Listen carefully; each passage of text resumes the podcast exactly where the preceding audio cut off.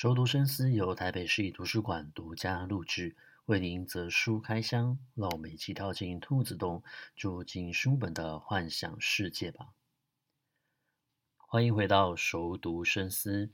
这周的书读的比较久一点点哦。那我们说过第七季呢，将会以我一位作家的身份，那将我所创作过的小说跟节目内容来做一个结合。那这个礼拜呢，我想要介绍一本呃书，这本书呢，它叫做《一位年轻博物学家的日记》哦。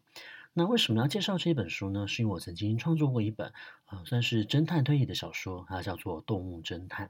那《动物侦探》里面的这一位主角呢，他呃身上呢具有不可磨灭的一个伤痛，他曾经。养过狗，那这只狗呢，就遭到了他人的一个虐待哦。那也因为他目睹了呃整件事情发生的一个经过，而导致他呢没有办法与正常人进行沟通，但是却因此可以听见呃动物的一个声音，并且了解这些动物，例如说呃猫或者是。狗，它们发出了这些声音所代表的意思。同时呢，他也一直在寻找着当年呢这个虐待动物的凶手哦。所以呢，我就在想，今天如果我们要介绍这样的一部作品的话，或许呢也要挑选一部跟呃环境保护或者说是跟动物保护有关的一个书籍哦。那呃这本书呢，一位年轻。博物学家的一个日记呢，其实我买了这本书非常的久了。那这本书它非常的一个特别哦，它是一位北爱尔兰的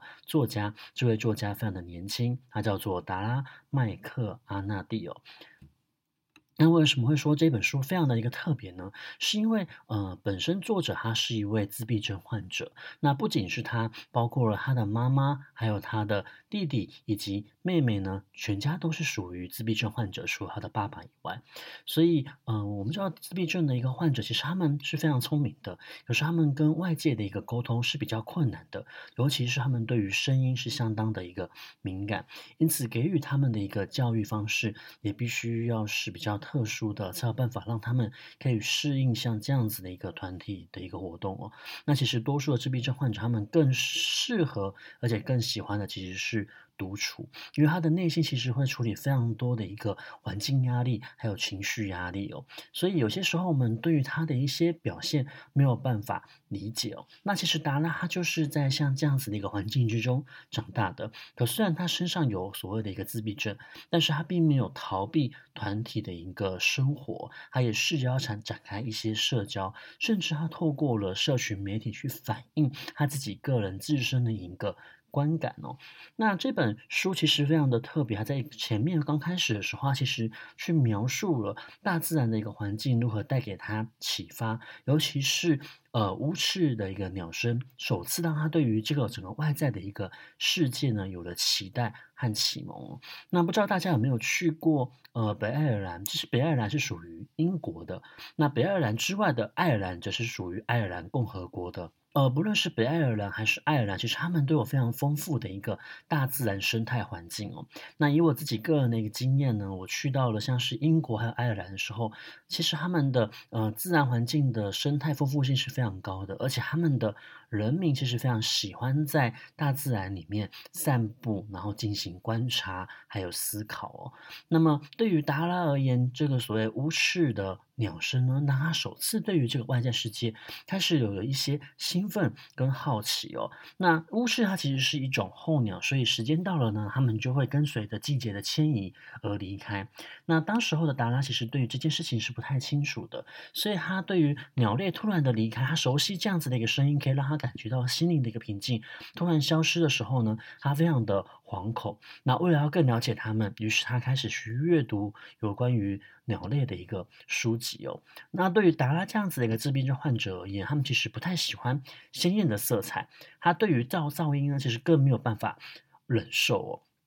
那多数的时候，其实多嗯、外在的。环境，或者说是他所接触到的人群，除了他的家人以外，或许也不太理解他的心里面的一个真实的一个想法，所以他常常处于一种黯然静默的状态。那么，呃，在这里面，他用了一个爱尔兰语来形容，这个爱尔兰语叫做呃 U I G nice，U N U A I G，然后 N A I S，它是爱尔兰语。其实它所形容的是那种心情上面非常孤寂，然后深沉的一个感受哦。那达拉其实就是在像这样子的一个环境中长大。那同时，他的父母其实给予他非常大的一个自由，让他可以去接触生态的一个环境。他也经常在配合父母的一个工作需求的关系，所以四处的搬家、迁移跟转学哦。那么，虽然他对于外在世界有一些反感，有些时候也会因为环境压力的关系而感到不太耐烦。可是，像这样子的一个大自然的环境，他想要认识更多，同时他想要把内心所感受到的悸动去与他人分享。所以，他有一天呢，决定了他要跟呃人有谈话跟互动哦。那呃，我觉得这段的描述非常的美。如果大家可以去借这本书来看的话，他大概是在五月二十六日的一个日记哦。他去描述了他与这一些海鸥相处的一个经过。那海鸥相处的那段经过，不仅非常的细微深入，证明了他是一位观察家之外，他同时也是一位作家，因为他的文字非常的优美，是既细微又生动的，可以让你感觉到他情感上面的一个变化哦。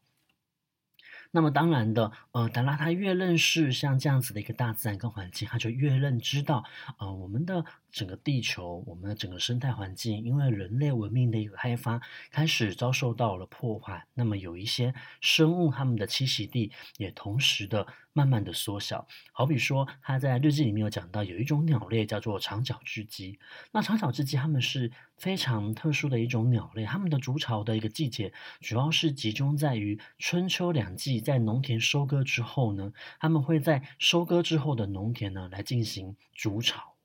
可是，呃，由于农作方式的一个改变，现在我们就不养地了，因为我们可以直接使用肥料。所以农夫呢，他们就会把农地在这段时间呢变成是一个密集培养肥料的一个场所。那这就导致于他们的栖息地遭受到了破坏。那在求偶之际呢，就。呃，没有办法顺利的一个筑巢，因此就算他们筑巢了，可能也会受到人类一个破坏，而剩下来的可能就只是破碎的鸟壳，以及这些雄鸟它们发出的声音没有办法获得雌鸟的一个回应哦。那在这一段，其实达拉在描述的时候，你可以感觉到他内心非常的呃深沉的一个悲痛，而且同时具有一种愤怒。那他想要付出一些行动去改变，但同时他也不知道要如何去做像这样子的一个。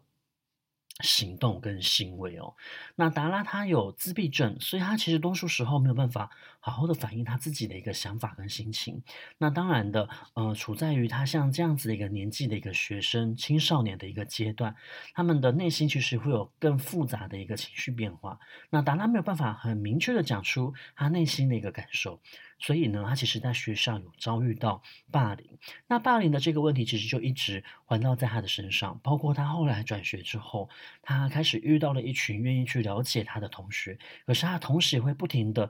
呃，去想象他会不会明天就会遭受到霸凌了。像这样子的一个呃环境，是否只是短暂、暂时的而已？他会否？会空欢喜一场哦，所以呃，其实霸凌的行为即便是停止了，可是对于这些被霸凌者的一个心理，它会产生非常大的一个呃，有有点像是创伤后的压力症候群，他甚至有些时候没有办法相信自己已经逃脱了霸凌的一个环境哦。可是，即便他遭受到了霸凌，可是，在那一场那一次的夏天里面，他也很希望可以拥有朋友，他希望可以跟其他人好好的相处，他也希望可以获得到归属感。可是，对于自闭症的患者而言，他们其实没有一种喜乐筛检器。我们正常人，呃，没有自闭症患者的一个普通人，我们就会知道说，诶，这个时候该讲话。或者是对方所讲的这些话代表什么意思？那我们这时候是否应该要笑，或者说是附和的一个社交性应酬？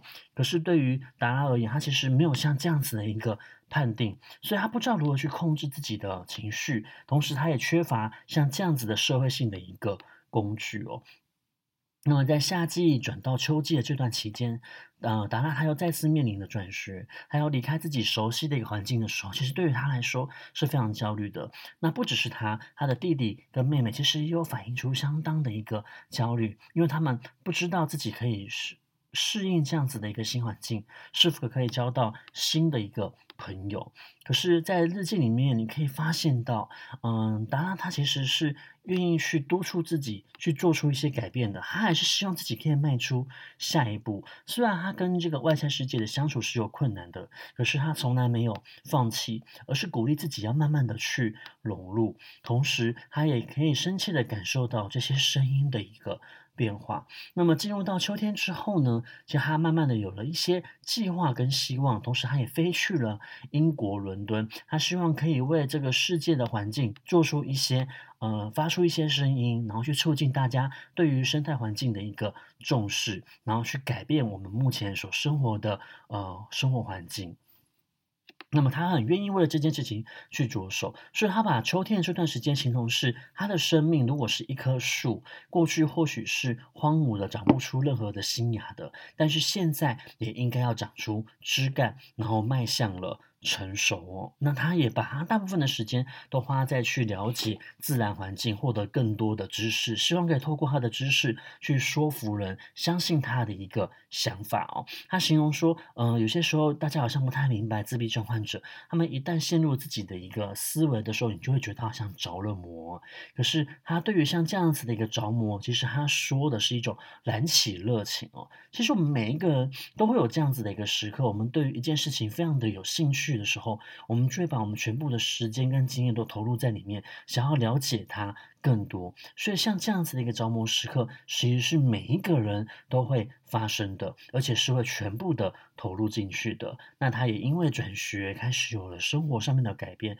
他的社交嗯变化开始越来越好。他认识到了跟他想法相投的一个朋友，而且愿意从他的一个立场去认识他跟了解他。那他也付出了。真正的一步，去希望可以透过自己的演说，透过他在社群媒体的一个表现，让更多的人可以为这个世界、为这个环境而尽一份心力哦。那我觉得整部呃整本。一位年轻博物学家的日记这一本书，你可以看到的是，是一位达拉，他身为一位自闭症患者，可是他很努力的去学习，很努力的去生活，并且把他对于声音的一个敏感，从而变成是他一个优势，因为他可以听见各种不同的声音，同时他可以透过声音去知道环境的一个变化。那他所做出来的行为，它是一种跨越生物的。爱是一种不爱的行为，那他以一个实践的方式，将他自己的一个想法表现出来，去说服人，然后去让更多的人相信他。透过阅读这一本日记，我们也可以对于自闭症的患者有一些认识，然后将我们过去所不熟悉的一些呃偏见、歧视，或者说是一些看法，你可以透过这一本日记来当做是一个垫脚石，然后同时我们可以再去寻找更多的书籍去了解他们的一个需求哦。那么今天我们的节目呢，就进行到这个地方，也希望你喜欢我们今天的节目内容，还有你分享给你喜欢阅读的一个朋友。那我们在下一集的空中书房再见，拜拜。